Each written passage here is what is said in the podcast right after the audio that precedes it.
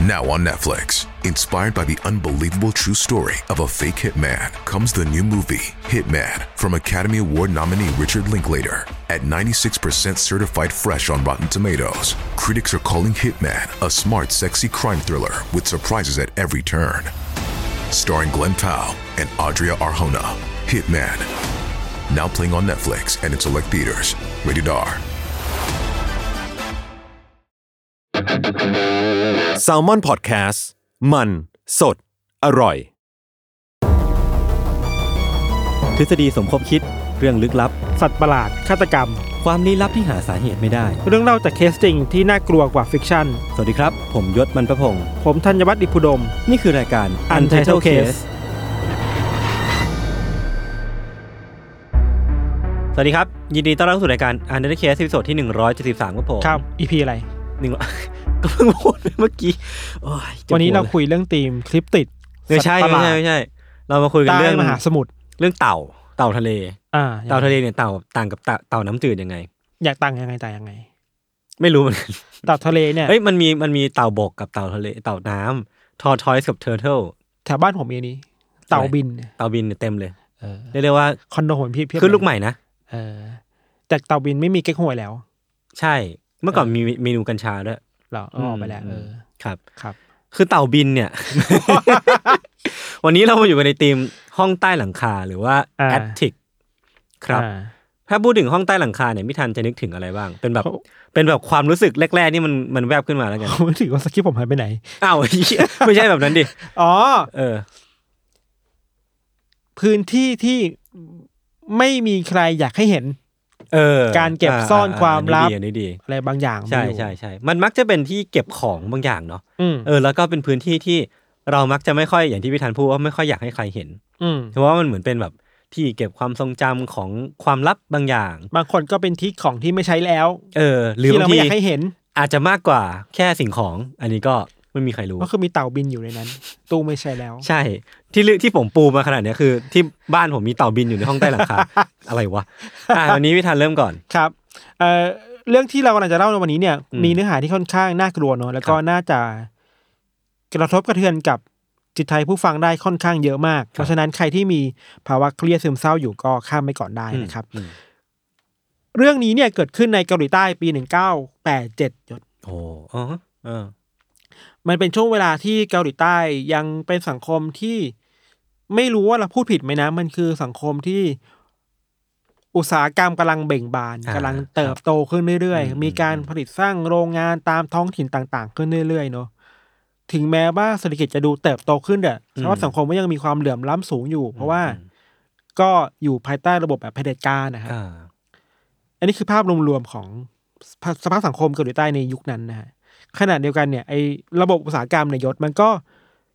ถูกวางรากฐานแล้วก็ขยายลงขยายการลงทุน อืม ในภาคเอกชนอยู่เรื่อย ครับ ๆ เอกชนมีการกู้เงิน อืมอืม มาลงทุนกับตัวเอง กู้หนี้ยืมสินกันมากมาย เพื่อลงทุนในระบบอุตสาหกรรมในโครงสร้างนี้เนาะ ครับ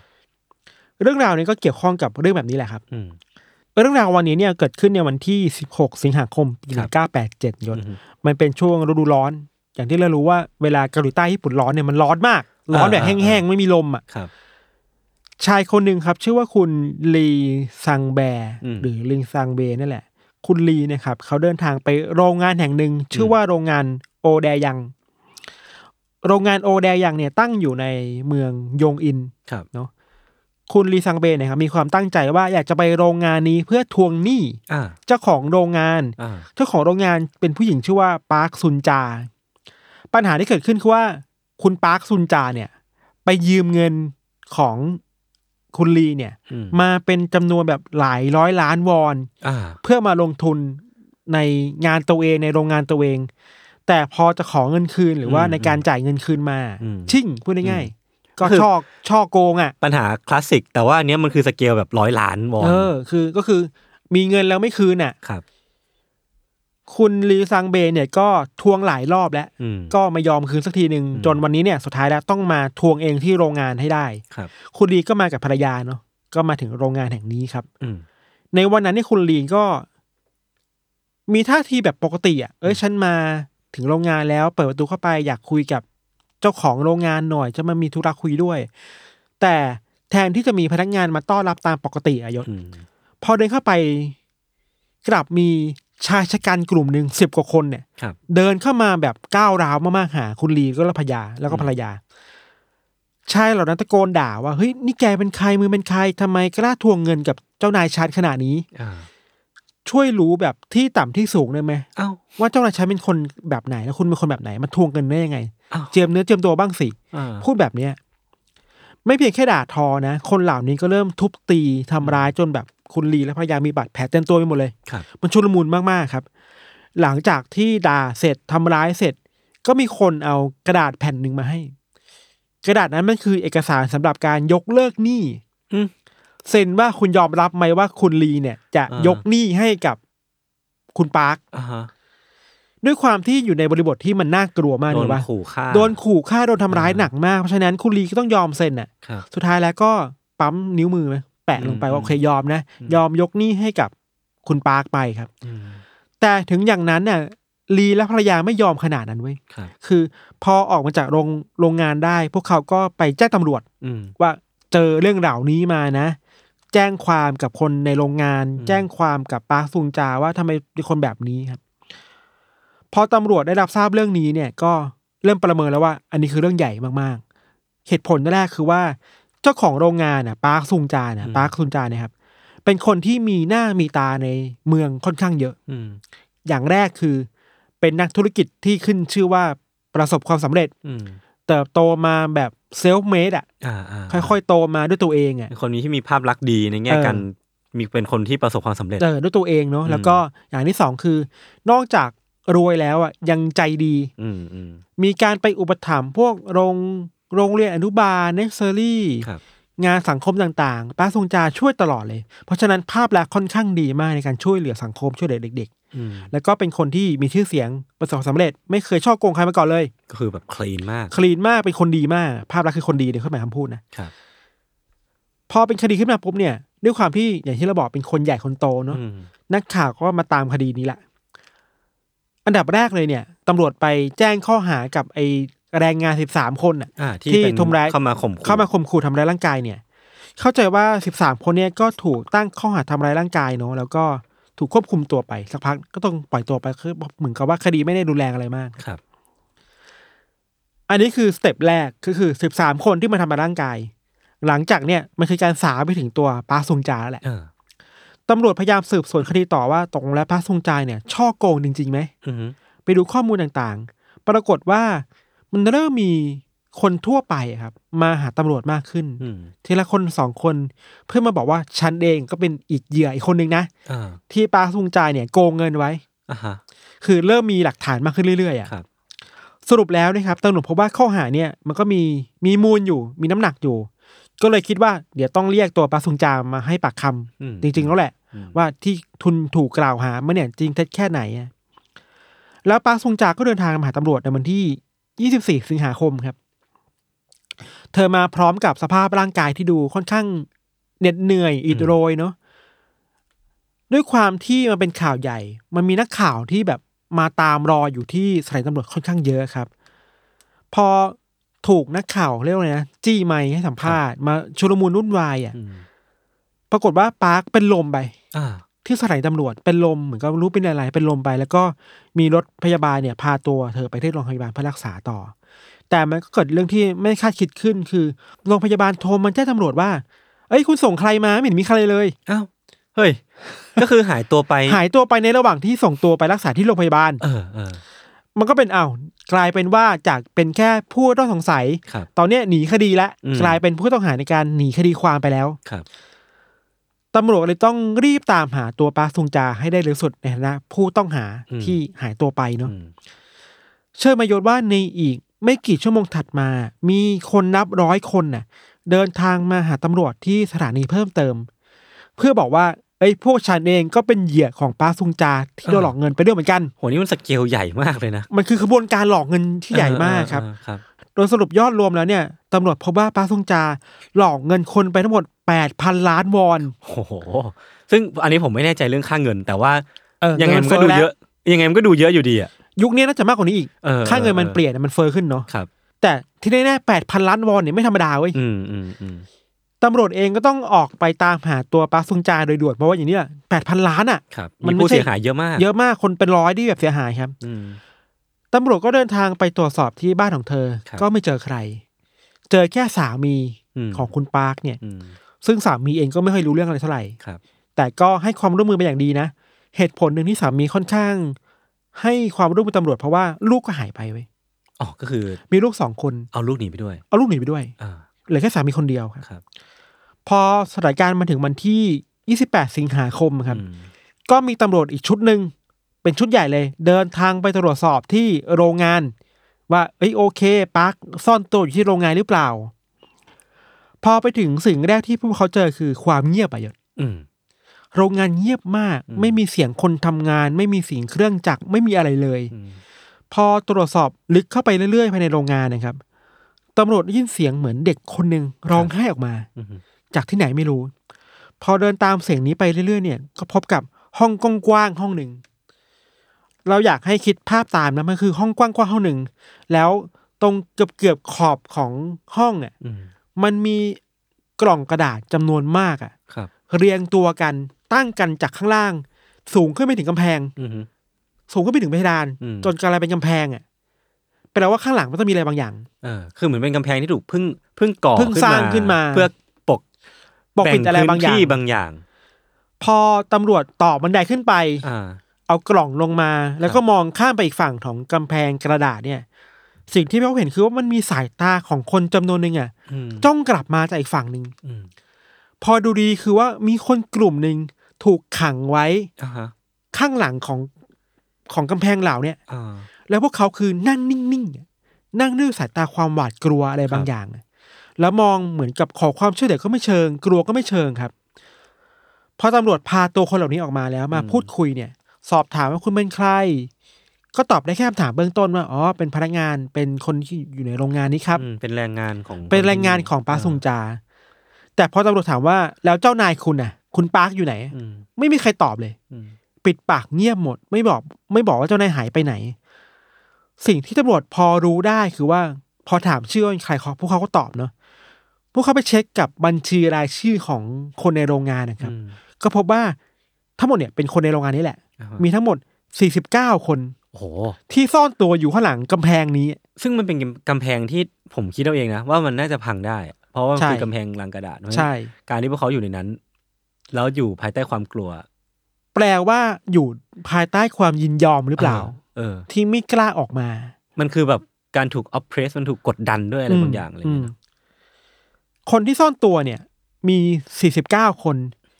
คำถามที่น่าคิดคือโรงงานนี้มีคนทั้งหมด 80 คน อุ้ย ก็เกือบเกือบหมดแล้วนะ อีก 30กว่าคนน่ะ เออ หายไปไหน เออ ตำรวจพยายามค้นหาทั่วโรงงานแล้วก็ไม่เจอว่าพวกเขาเหล่านี้หายไปไหน ครับ ไม่เจอแม้แต่เสียงไม่เจอแม้แต่อะไรเลยครับ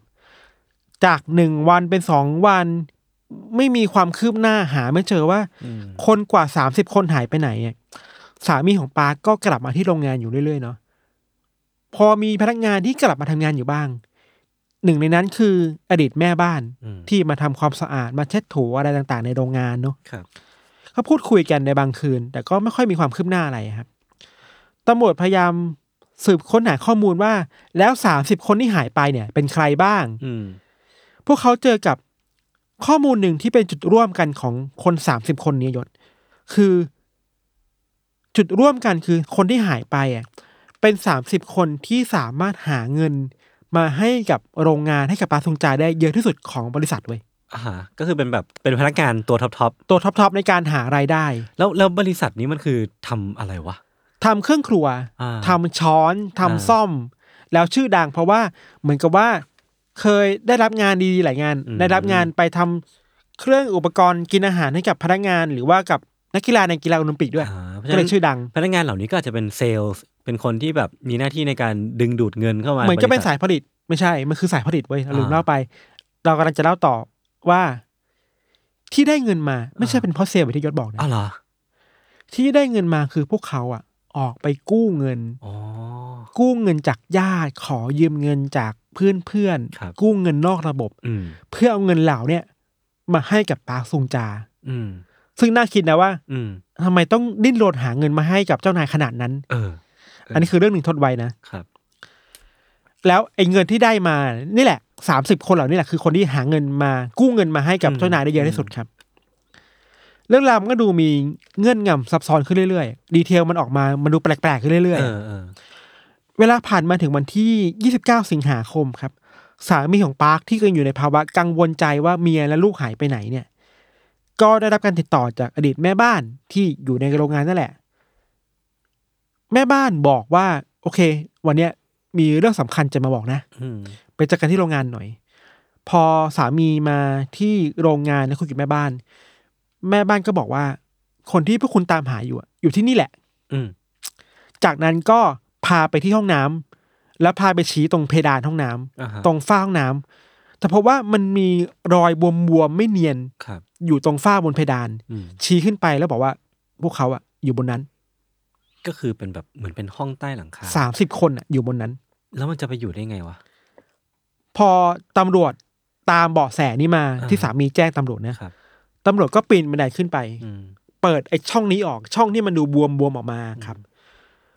พอปีนขึ้นไปเอาไฟฉายสอดเข้าไปส่องเข้าไป พบว่าสิ่งแรกที่พบจากห้องใต้หลังคาคือ ร่างของผู้ชายคนหนึ่ง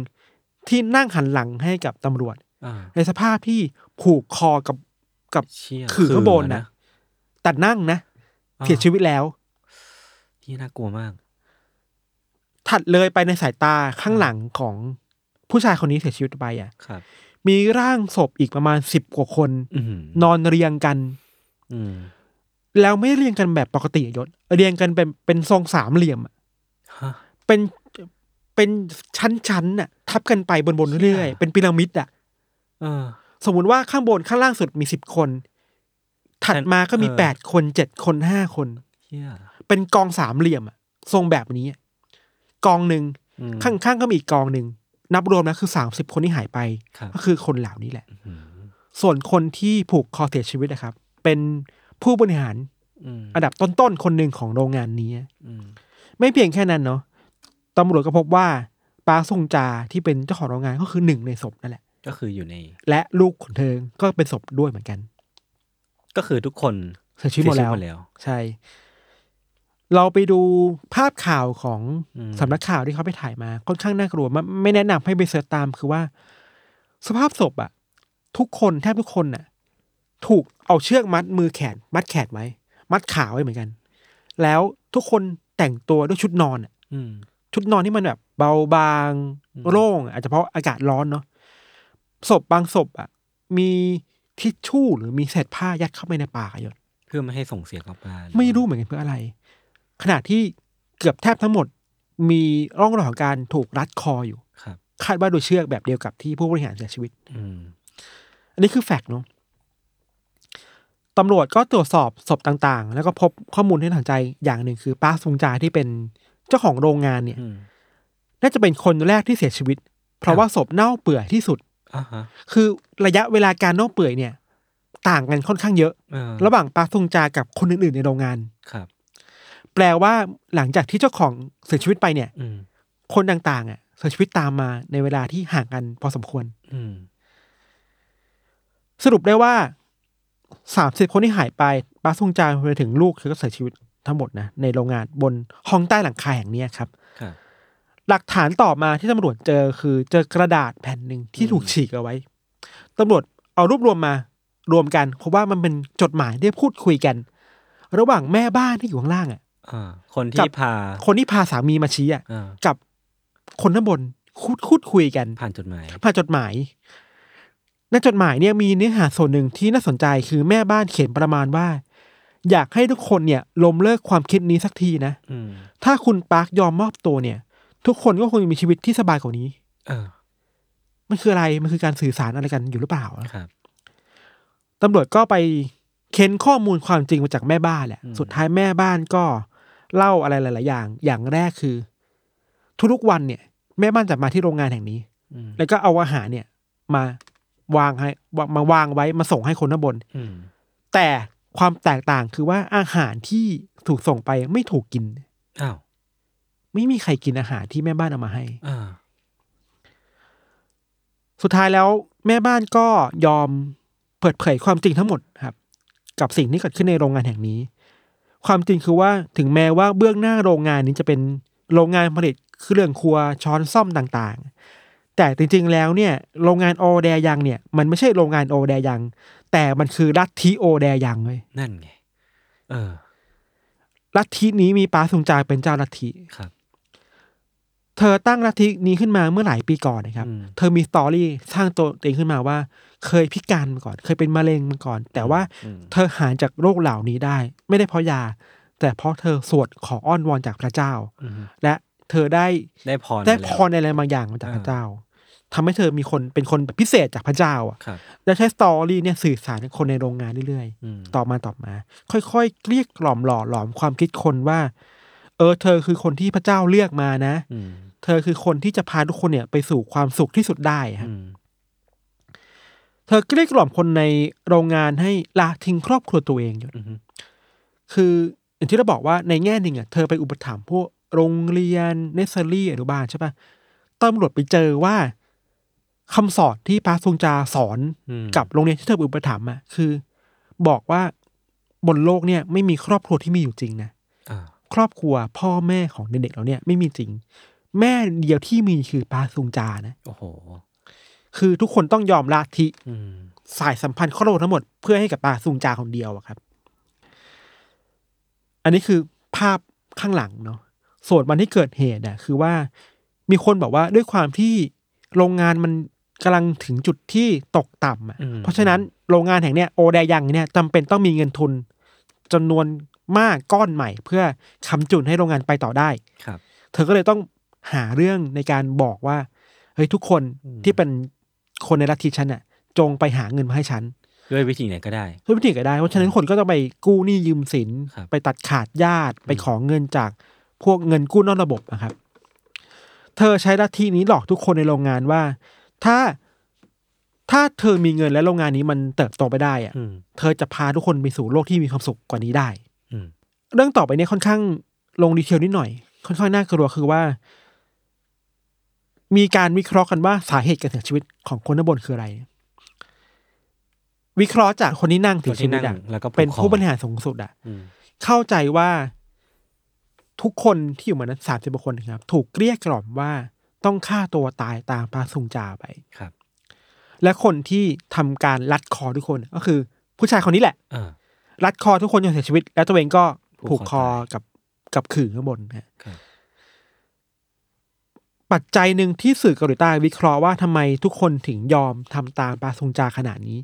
อย่างแรกคือสภาพเศรษฐกิจ อืม ถึงแม้ว่าภาพลักษณ์เกาหลีใต้จะดูเป็นแบบกำลังเติบโตในเชิงอุตสาหกรรม แต่ว่าไอความเหลื่อมล้ำในชานเมืองอ่ะมันยังมีอยู่นะ อืม มันยังมีความต้องกู้หนี้ยืมสินเพื่อใช้ชีวิตรอดอยู่นะ แล้วอย่างหนึ่งคือว่า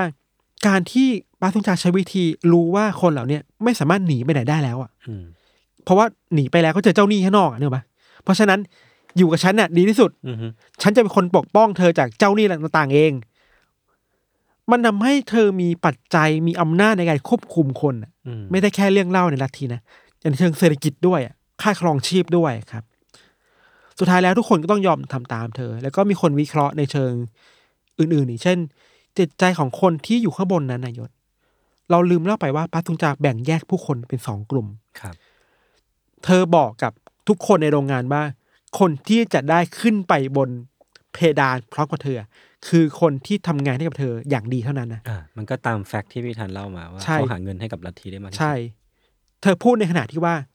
คนที่จะได้ไปสวรรค์ที่ดีอ่ะคือคนเหล่านี้นะ ม คือสามสิบคนนี้ ส่วนคนที่หาเงินมาให้ฉันได้ไม่เยอะ หรือว่าคนที่ไม่ขยันน่ะ พวกคุณอยู่ข้างล่าง ม คือคือชนชั้นล่าง ที่ลัทธิมันสามารถแบ่งแยกคนได้ขนาดนี้อะ อืม เหตุผลหนึ่งที่ทำให้คนสงสัยว่า เอ้ยแล้วทำไม คนเหล่านั้นถึงไม่ขัดขืนนะ คือมันมีมันมีข้อบ่งชี้ทางการชันสูตรศพมาแล้วว่า มันไม่มีร่องรอยการขัดขืนของคนที่ถูกรัดคอเลยอะ ครับ ข้อหนึ่งที่เป็นไปได้คือว่าอากาศมันร้อนมากๆเว้ย อืม ข้างบนนั้น พออากาศร้อนเนี่ยร่างกายมันล้า อืม ถึงแม้ว่าใจอยากจะขัดขืนมากก็ตามทีไม่อยากตายอ่ะ แต่พอถึงขั้นนั้นอ่ะ มันไม่ไหวอ่ะ แรงมันหมดแล้ว มันก็อากาศร้อนนะครับ บางคนก็มีร่องรอยของการถูกวางยาพิษ อืม ในในร่างกายด้วย แบบการผลงานสดมันบอกเนาะคดีนี้ก็กลายเป็นคดีที่ คนเกาหลีใต้ก็แตกตื่นกันเยอะ อืม บางคนก็วิเคราะห์ว่าหรือปาร์คเองอ่ะ เป็น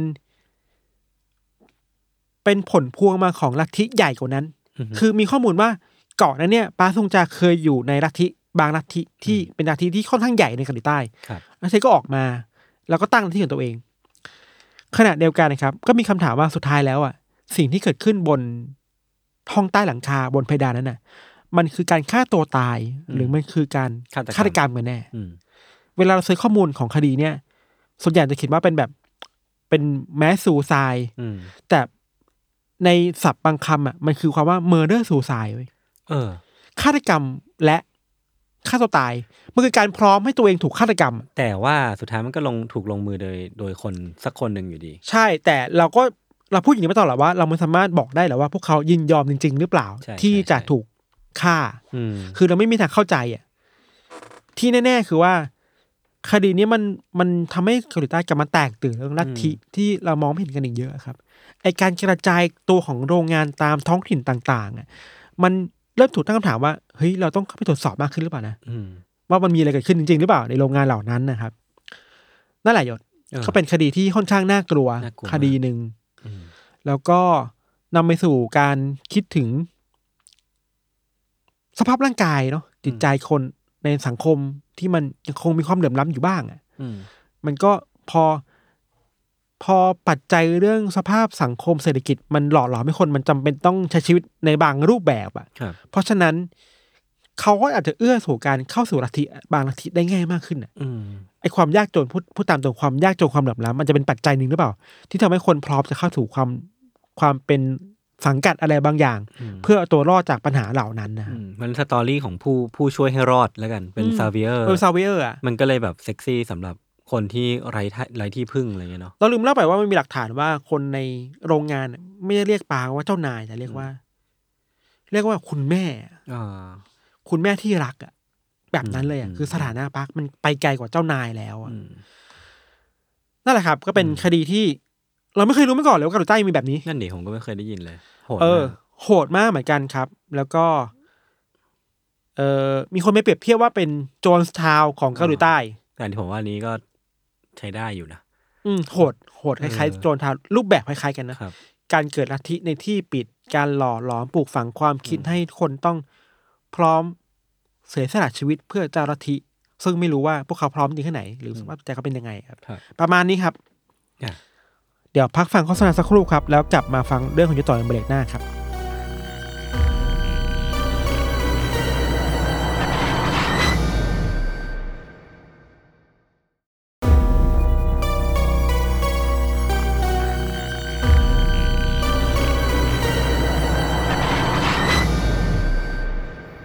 โอเค ก็กลับมาอยู่ในเบรกที่สองของรายการ u n d e r Case เอพิโซดที่ 173ครับผม เมื่อกี้ผมดูคลิปผีอยู่ เออเดี๋ยวค่อยเล่าในเทสซอกเดี๋ยวเราหลังจากนี้เราอัดเทสซอกกันนะครับ ก็คือเราพูดถึงอนาคต อ่าใช่ แต่คนฟังก็จะฟังแล้วไง เออ เรากำลังพูดถึงอนาคตที่จะเป็นอดีตของเขาเว้ย ถูกต้อง แล้วเรากำลังพูดถึง เออ ช่างมันเถอะ มันจะเป็นเรื่องเรื่องในอนาคตที่เป็นอดีตของคนฟัง อินเซ t ชัน Inception นะครับ อืม ครับ เรื่องเนี้ยสำหรับผมเนี่ย ตอนไปอ่านข้อมูลมาเนี่ย ผมก็ตัดสินใจยากเหมือนกันว่าจะเล่ายังไงดี คือมันมีวิธีเล่าเยอะมากเหมือนกันแบบจะเล่าแบบแบบตามไทม์ไลน์ปกติดีไหม อืม แต่เอาเป็นว่าเดี๋ยวผมจะเล่าแบบนี้ก็แล้วกันเนาะก็ลองไปเรียบเรียงมาดูแหละ อืม ผมเจ็บร้อนในหน่อยนะผมอาจจะพูดไม่ค่อยชัด จุดศูนย์กลางของเรื่องเนี้ยอยู่ที่ผู้หญิงคนหนึ่งครับ ชื่อว่าวอลเบอร์กาอูสเทอไรค์ อืม ผมเรียกจริง ๆ เธอมีชื่อเล่นชื่อว่าดอลลี่ผมเรียกชื่อว่าผมเรียกเธอว่าดอลลี่ก็แล้วกันเนาะ อืม คือดอลลี่เนี่ยเป็นคนเชื้อสายเยอรมันครับ คือพ่อและแม่เนี่ยเป็นเยอรมันแท้ ๆ เลย แต่ว่าเธอเนี่ยน่าจะเกิดแล้วก็เติบโตที่เมืองมิลวอกกี้ อืม รัฐวิสคอนซินสหรัฐอเมริกานะครับ คือเธอเนี่ยเกิดมาในในสังคมชาวเยอรมันในปี 1880 เลย พอเธอเติบโตมาได้สักพักหรือว่าใช้ชีวิตมาเรื่อย ๆ เนี่ย ตอนอายุ 12 ปีเนี่ย ดอลลี่เนี่ยก็ได้ไปทำงานในโรงงานทอผ้าของผู้ชายคนหนึ่งที่มีชื่อว่าเฟร็ดวิลเลียมอูสเทอไรค์คือจากนามสกุลเนี่ยก็น่าจะพอเดาได้ว่าหลังจากนั้นนะทั้งสองคนเนี่ยจะได้แต่งงานกัน อืม คือเฟร็ดเนี่ยเป็นชาวเยอรมันที่ประสบความสำเร็จที่นั่น แล้วก็ช่วยสร้างงานสร้างอาชีพให้กับคนในละแวกคนเยอรมันในพื้นที่เนาะคือแบบเธอเขาอะประสบความสำเร็จ เปิดโรงงานก็เลยเอาคนเยอรมันเนี่ยมาทำงานที่นั่น ครับ ด้วยความที่ดอลลี่เนี่ยเป็นสาวสวยหน้าตาดีแล้วก็มีเสน่ห์ อืม เฟร็ดเนี่ยก็เลยถูกใจดอลลี่อย่างมาก จนทั้งสองคนเนี่ยได้แต่งงานกันตอนดอลลี่เนี่ยอายุแค่ 17 ปีเท่านั้นเอง ครับ แล้วเธอเนี่ยก็ได้กลายเป็นคู่ครองของเฟร็ดแล้วก็เป็นผู้ช่วยในเรื่องการทำงานของเขาด้วย อืม วันเวลาเนี่ยมันก็ได้ผ่านไปพี่ทัน ชีวิตคู่ก็ไม่ได้สวยงามเท่าไหร่นักคือเฟร็ดเนี่ยมีปัญหาติดเหล้าแล้วก็มีอารมณ์ฉุนเฉียว แล้วก็มีปัญหาในครอบครัวตามมา ทั้งสองคนเนี่ยไม่ค่อยได้พูดคุยกันเลยคือเหมือนแบบห่างเหินกันไปสักพักหนึ่งเลยอะ อืม ทำให้ดอลลี่เนี่ยไม่ได้รับการตอบสนองอย่างหนึ่ง ซึ่งเป็นสิ่งที่เธอต้องการมากก็คือเรื่องของความต้องการทางเพศ ซึ่งก็เป็นเรื่องปกติมากที่ผู้หญิงหรือว่าเพศไหนก็ตามเนี่ยจะมีสิทธิ์เรียกร้องตรงนี้เนาะ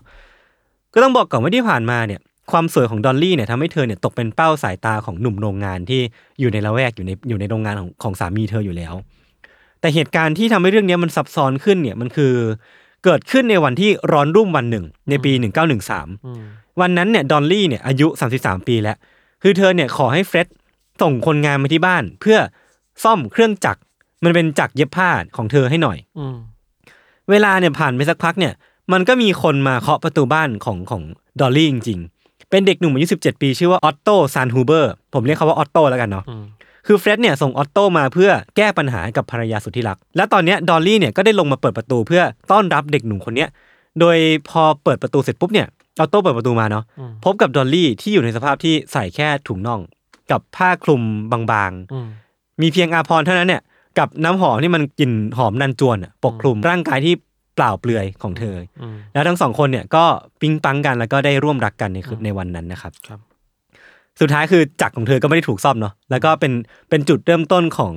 ความสัมพันธ์ที่ผมน่าจะเรียกได้ว่าเป็นเป็นความสัมพันธ์เชิงชู้สาว ลึกซึ้ง เออได้อย่างเต็มปาก อืม หลังจากนั้นเนี่ยทั้งสองคนก็นัดเจอเพื่อที่จะมีเซ็กซ์กันอยู่เรื่อยๆ ช่วงแรก ๆ เนี่ย เป็นการนัดเจอกันที่โรงแรมไม่ทัน ก่อนที่จะเริ่มย้ายมาเป็นที่บ้านของดอลลี่มากขึ้น จนเริ่มมีชาวบ้านหรือว่ามีคนในโรงงานเนี่ยเริ่มผิดสังเกตแหละแล้วก็เริ่มเอาเรื่องของดอลลี่กับออตโต้เนี่ยไปนินทากัน อืม ซึ่งดอลลี่เนี่ยก็ได้อ้างว่าออตโต้เนี่ยไม่ใช่ไม่ใช่แฟน ไม่ใช่กิ๊กแต่ว่าเป็นน้องชายต่างแม่ของเธอที่พลัดพรากจากกันไป อืม แล้วก็ได้กลับมาเจอกัน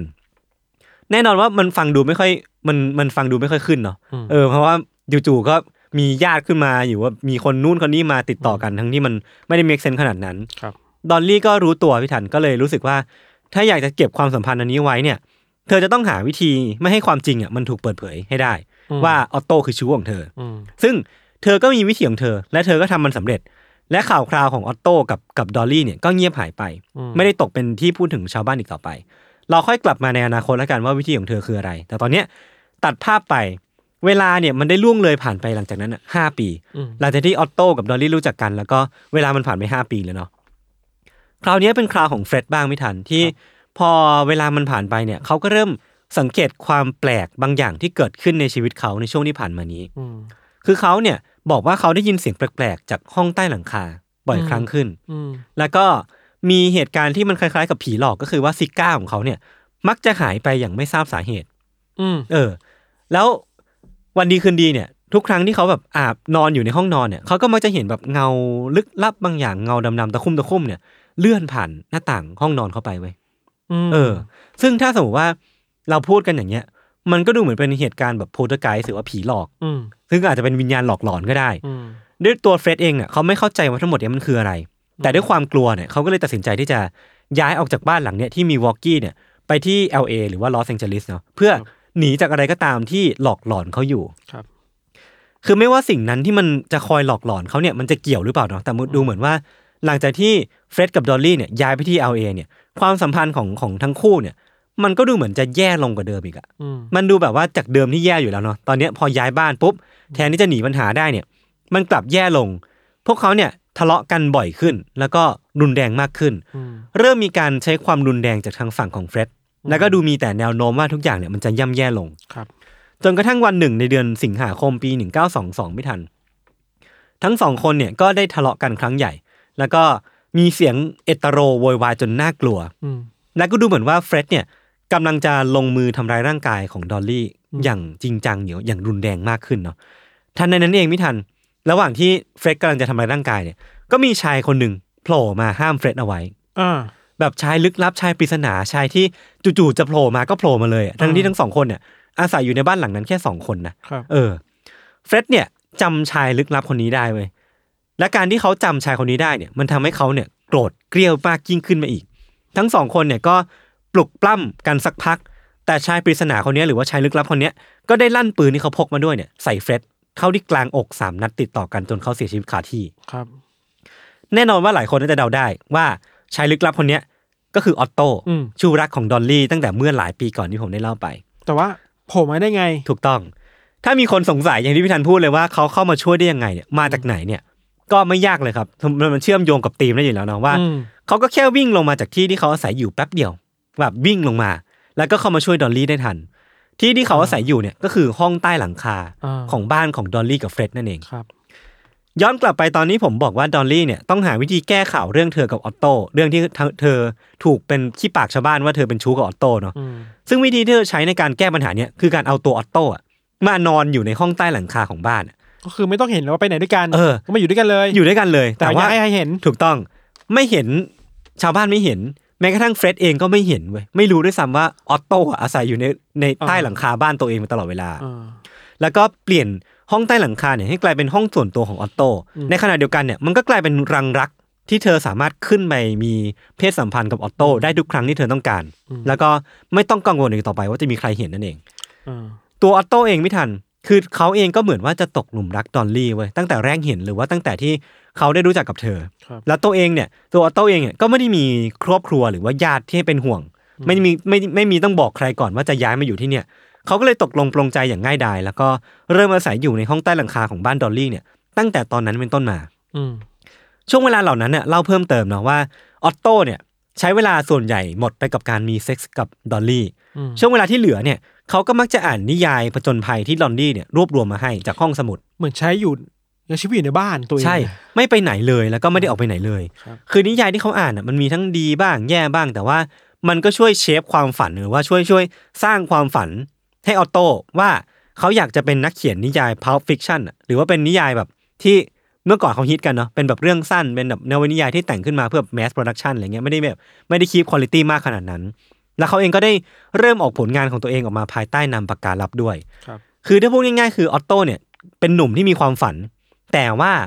ความฝันที่เขามีอ่ะมันก็ถูกเชฟขึ้นมาจากกรอบที่ดอลลี่สร้างขึ้นมาอยู่ดีอะคือดอลลี่เนี่ยเอาเขามาอยู่ในห้องใต้หลังคา แล้วก็ฟีดหนังสือนิยายที่เธอควบคุมมาให้อีกทีหนึ่งฉะนั้นเราคงพูดไม่ได้เต็มปากว่าความฝันของของออโต้อะมันเกิดขึ้นมาจากเจตจำนงเสรีอะหรือว่าแบบจากจากตัวตนของเขาจริงๆแต่ว่ามันเป็นตัวตนที่ดอลลี่ชี้กรอบขึ้นมา หรือว่าสร้างกรอบขึ้นมาให้เขาเออมันเขาพูดพูดแบบนี้ได้เนาะ แต่อย่างไรก็ตามไม่ทัน คือออตโต้เองอ่ะก็ไม่ได้มีท่าทีว่าจะขัดขืนความต้องการของดอลลี่เลยเว้ย อืม แต่อย่างใดเลยนะแบบ ไม่มีท่าทีที่จะลุกฮือขึ้นมาเลยอะ อืม ตอนที่ดดอลลี่เนี่ยสั่งให้เขาล่วงหน้ามาอยู่ห้องใต้หลังคาของบ้านที่เอลเอะเพราะว่าเฟร็ดย้ายบ้านเนาะ อืม ออตโต้ก็ต้องย้ายบ้านมาอยู่ด้วย คือดอลลี่ก็เลยส่งเขามาอยู่ที่ที่บ้านหลังนี้ก่อน อืม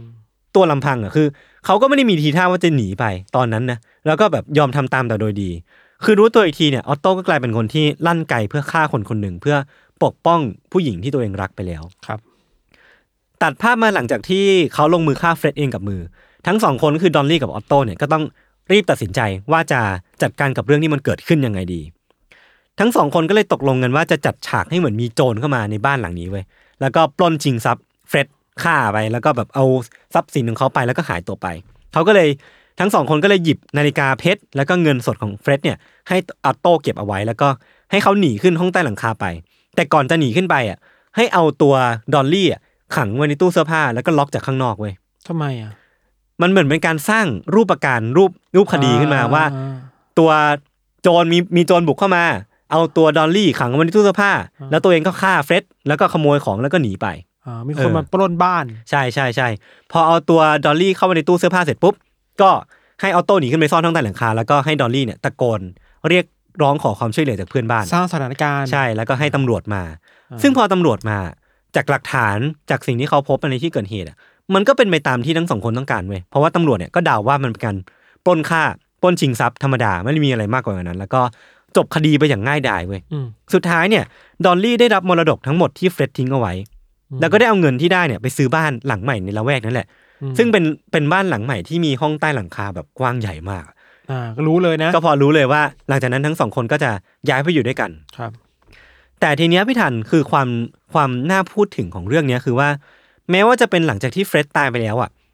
แล้วออตโต้อะไม่จำเป็นต้องอยู่ห้องใต้หลังคาอีกต่อไปเนี่ย แต่เขาก็ยังคงถูกดอลลี่สั่งให้ใช้ชีวิตอยู่ในห้องใต้หลังคาแบบนั้นอยู่ไปเรื่อยๆ อืม เออเพียงเพราะว่าดอลลี่เนี่ยต้องการเช่นนั้น ก็เลยไม่แปลกใจเลยว่าที่ต่อมาเนี่ยออตโต้จะยอมรับกับตำรวจหรือว่ายอมรับกับกับศาลนะว่าเขาอะตกเป็นทาสนักโดยสมบูรณ์แบบของกับดอลลี่กับดอลลี่ไปแล้วอะ ม เออมันเป็นความสัมพันธ์ที่เราน่าพูดถึงกันหลังจากนี้เนาะ ม ตัวดอลลี่เองเนี่ยแม้ว่าจะมีออตโต้อยู่แล้วเนี่ย แต่ว่าสุดท้ายเนี่ยออตโต้ก็เป็นได้แค่ชู้ของเธอตลอดการ อืม เธอเนี่ยได้เริ่มต้นความรักครั้งใหม่กับทนายของเธอที่มีชื่อว่าเฮอร์แมนชาปิโรและก็ดูเหมือนว่าเธอเนี่ยจะรักเขามากถึงขนาดให้นาฬิกาเพชร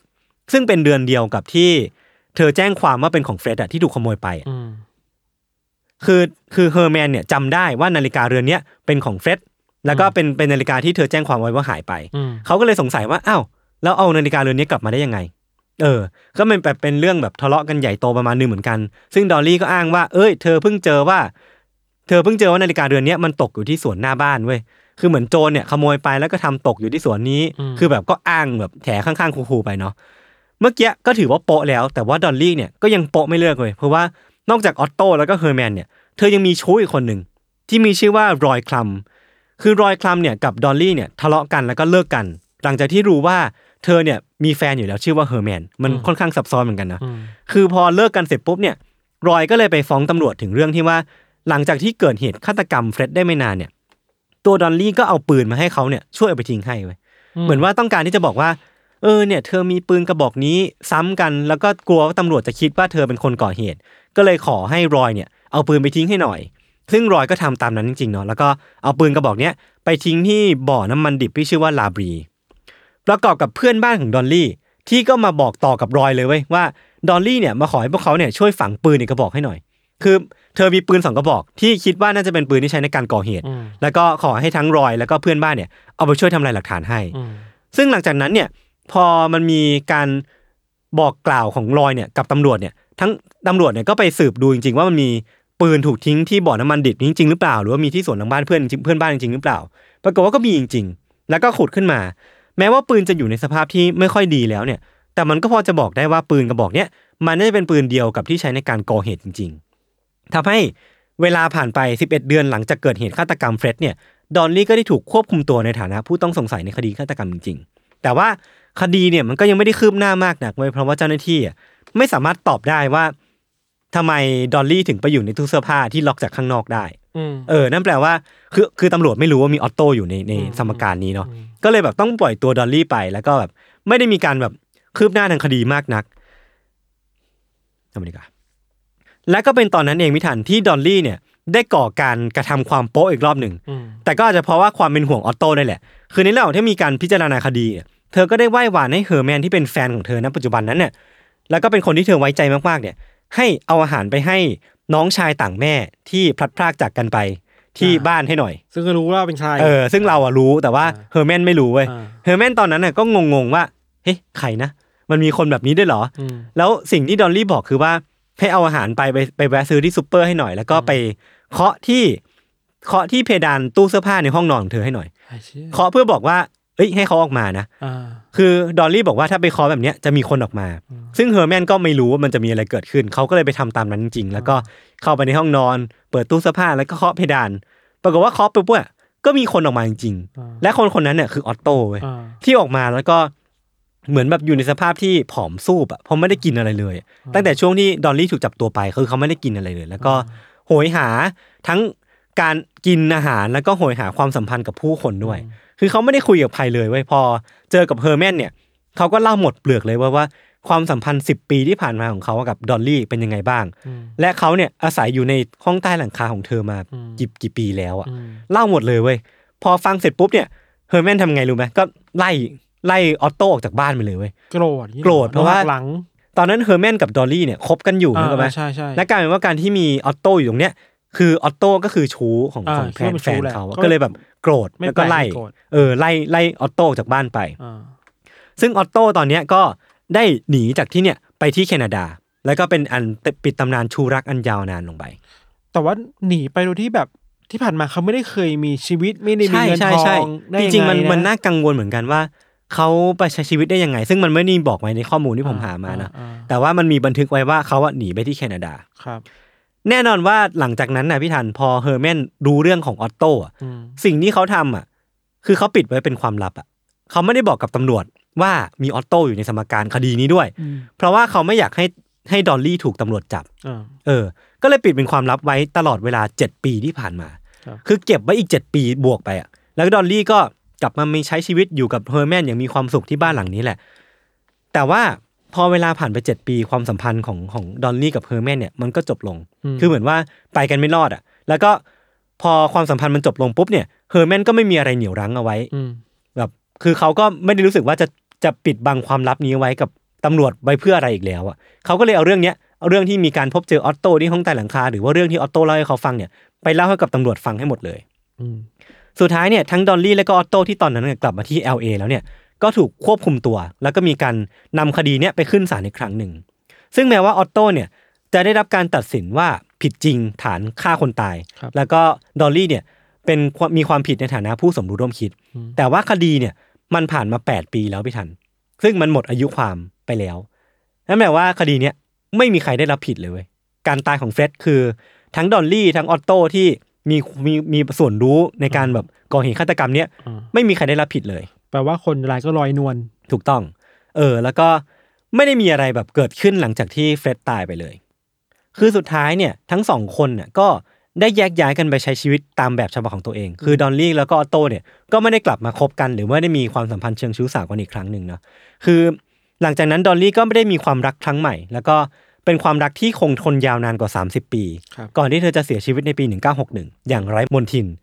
ตัวออตโต้เองเนี่ยหลังจากนั้นก็ได้หายจากหายไปจาก LA พร้อมกับฉายาที่สื่อตั้งให้เขาว่า The Batman of Los Angeles ก็คือว่ามันถูกตั้งจากจากพฤติการของเขาที่อยู่ในห้องใต้หลังคาไม่ได้ออกไปไหนเลย แล้วก็ใช้ชีวิตอยู่แบบหลบหลบซ่อนๆน่ะซึ่งแบทแมนเนี่ยไม่ได้เชื่อมโยงกับการ์ตูนแบทแมนเนาะเพราะว่ามันอยู่คนละไทม์ไลน์กันเลย แต่ว่ามันสื่อที่เป็นชื่อที่สื่อตั้งให้เขาเนาะแล้วก็เขาเนี่ยก็ต้องแบกรับชื่อเนี่ยต่อไปเรื่อยๆจนกระทั่งเขาเสียชีวิตลง ครับ ก็เป็นอันจบมหากาบความรักที่แสนซับซ้อนวุ่นวายยิ่งกว่าฟิกชั่น จบลงเพียงเท่านี้ครับ ถ้าทำเป็นหนังอ่ะเรา เออ เรานึกถึงภาพตอนจบของหนังแนวแบบปลายเปิดนะ เออเออ คือ เออ ดอลลี่คงไปซื้อบ้านใหม่ แล้วก็ถามกับนายหน้าว่าเออบ้านนี้มีห้องใต้หลังคาหรือเปล่าแล้วก็ตัดจบไว้ย แล้วก็จบ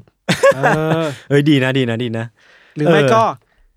เปิดเปิดห้องใต้หลังคาไปแล้วพบว่ามีใครยืนอยู่อ่ะจบ มีเงาตะคุ่มตะคุ่ม ไม่ได้เฉลยว่าเป็นใคร เออ เออเออ จบ คือพอผมไปอ่านเรื่องนี้มาหรือว่าพอเล่าเรื่องนี้จบอะสิ่งที่ผมอยากชวนทุกคนคุยต่ออมันก็คงหนีไปพ้นเรื่องของความสัมพันธ์ของดอลลี่กับออตโต้เนาะ อืม คือผมรู้สึกว่ามันเป็นความสัมพันธ์ที่ซับซ้อนอะ อืม เออเราเราสามารถเรียกความสัมพันธ์นี้ว่าอะไรได้บ้างแบบแอดทิกเลเวอร์หรือว่า เป็นแบบว่าเซ็กซ์สเลฟก็ได้เหมือนกับเป็นทาสรัก เออในแง่หนึ่งแล้วรู้สึกว่า อาจจะไปไม่ถึงคำใหญ่ๆเกี่ยวกับการเป็นทาส อืมอืมอืม ไม่แน่ใจแต่ที่แน่ๆคือ ฝ่ายดอลลี่อาจจะเป็นคนที่มีนิสัยแบบชอบแมนิพูเลตอะแมนิพูเลตคือบงการ เป็นผู้อยู่เหนือในความสัมพันธ์ครั้ง เอออยู่นี้ะ เห ไร นือ งี้ แล้วบงการคน เออเออ ที่อยู่ข้างล่างในความสัมพันธ์ได้เยอะอะ อืม ก็อาจจะเป็นเรื่องหนึ่งเนาะ เออ แต่ว่า ไม่รู้อ่ะพอมันเป็นเรื่องความรักอ่ะ อืม เวลาคนคนหนึ่งมันรักคนหนึ่งมากๆมันก็พร้อมทำทุกอย่าง จริง แม้จะการเป็นทาสก็เปล่าวะ เออเออเออ ในในแง่หนึ่งความรักมันก็มีความน่ากังวลแบบนี้อยู่อ่ะ ใช่ใช่ซึ่งเราอ่ะอย่างที่พี่ธันพูดเลยว่าเราไม่รู้ว่า อืม ภายใต้ความสัมพันธ์เนี้ยที่เราไปอ่านข่าวมาไปเอาเรื่องเขามาเล่าเนี่ย อืม จริง ๆ แล้วออตโต้คิดอะไรอยู่ ใช่ จริงๆออตโต้เคยสารภาพกับสารนี้ที่ผมได้เล่าไปนะว่าเขาอะมองว่าเขาตกหลุมรักดอลลี่เขารักดอลลี่จริงๆจากใจจริง อืม แต่ว่าเขาเองก็มองว่าตัวเองเนี่ยเป็นแค่เป็นแค่ทาสรักอะเป็นเซ็กซ์เลฟ อืม ของของดอลลี่อะ อืม เออส่วนส่วนตัวดอลลี่เนี่ย ไม่รู้ว่าเขามองออตโต้เป็นใครในความสัมพันธ์ครั้งนี้กันแน่เออ อ เา ยู่ใน ก็ ตรงไหนของสมการนี้ เอ นะ อเราไม่รู้เลยเหมือนกัน แต่ว่าความสัมพันธ์ของของทั้งคู่เนี่ย มันก็กินระยะเวลานานนะเป็นสิบปีเลยนะ เรียกว่าจบแบบแฮปปี้เอนดิ้งหรือว่าแบดเอนดิ้งอะ ความสัมพันธ์ระหว่างออตโต้กับดอลลี่อะนะ เออ ผมคิดว่ามันจบแบบไม่ได้ทางแฮปปี้ คลุ แล้ ม ว เครือเนาะ เออมันจบแบบหนีห่างกันไปเพราะคดีความอะ เออ แต่ว่าหนึ่งที่ต้องคุยกันเป็นหลักก่อนคือว่า อืม ในแง่หนึ่งพอมันเป็นเรื่องของความสัมพันธ์ของคน ครับ สองคนเนี่ย เส้นแบ่งที่คนภายนอกจะเข้าไปยุ่งวุ่นวายได้เนี่ยมันแค่ไหนกันแน่วะ เออเออเออเออเออ โอเคแหละ ถ้าเป็นถ้าสองฝ่าย ยินยอมซึ่งกันและกัน อืม ในการที่ อ่ะ เอาโต้ยินยอมโอเคที่จะอยู่ในห้องใต้หลังคา ที่อยู่ห้องใต้หลังคา เออ แล้วมันไม่ได้ไปทำร้ายใครอ่ะ อืม อันเนี้ยก็คงต้องปล่อยไปหรือเปล่า แต่เราก็ต้องดูว่าการยินยอมแล้วเนี่ยมัน ใช่ เกิดขึ้นจากการ ใช่ แมนิพูเลตหรือเปล่า ใช่ มันคือมันคือผลของการบังคับใจบงการใจหรือว่า อืม ไม่รู้สิมันนั่นแหละ มันถูกควบคุมอ่ะและการ ใช่ ควบคุมนี้ ใช่ มันถูกต้องเสมอไปหรือเปล่าไม่มี เออ ใครรู้เนาะ เออเออเออ แล้วพื้นที่ที่มันลับที่สุดของบ้านอ่ะ อืม มันคือที่ที่ซ่อนความลับที่สุดของคนหนึ่งเอาไว้อ่ะ ใช่ใช่ใช่ใช่ใช่ ยิ่งซับซ้อนเข้าไปใหญ่ เออ นั่นแหละครับ นั่นแหละครับ ก็อย่างที่เราเกริ่นกันตอนต้นเลยว่า พื้นที่ใต้หลังคาเนี่ย อืม มันซ่อนอะไรเอาไว้ได้เยอะมาก อืม เออ ทั้งความลับของบ้านแบบเรื่องคนเสียชีวิต อืม เรื่องราวเบื้องหลังลัทธิที่น่า อืม กลัว หรือแม้กระทั่งศพคนตาย หรือแม้กระทั่งเป็นคนคนหนึ่งที่ซ่อนอยู่นั้น แล้วก็รอวันลงมาฆ่าคนข้างล่างนั้นอ่ะ เออเราว่าสองเคสมันมีความต่างกันอยู่นิดหน่อย อืม คือของเราอ่ะ พื้นที่ห้องใต้หลังคา มันกลายเป็นการไปสู่สวรรค์ของคนบางคน อืม ในเครื่องหมายคำถามนะ เออ สวรรค์จริงไหมแต่ ส ถูก วรรค์ตามที่เจ้าของลัทธิ เจ้าของ ก ลั ล่า ท ว ธิบอก อ้าง แต่สำหรับออโต้แล้วอ่ะ มันไม่น่าใช่สวรรค์นะ เออไม่ การต้อง เล อยู่แบบอดอดอยากอยาก ครับ ๆไม่ได้เจอผู้คนในแง่หนึ่ง อืม อาจจะเป็นแบบ เรามองแบบใส่ซื่อว่านี่คือความรักโรแมนติกอ่ะ อืม แต่จริงเหรอวะ เออ นั่นดิไม่รู้เลย ครับ อ่ะโอเคครับ ก็ประมาณนี้เนาะสำหรับวันนี้ ติดตามรายการของเราทั้งสองคนได้ทุกช่องทางของ s ซ m m o n Podcast เช่นเคยครับ วันนี้พวกผมสองคนลาไปก่อน สวัสดีครับ สวัสดีครับ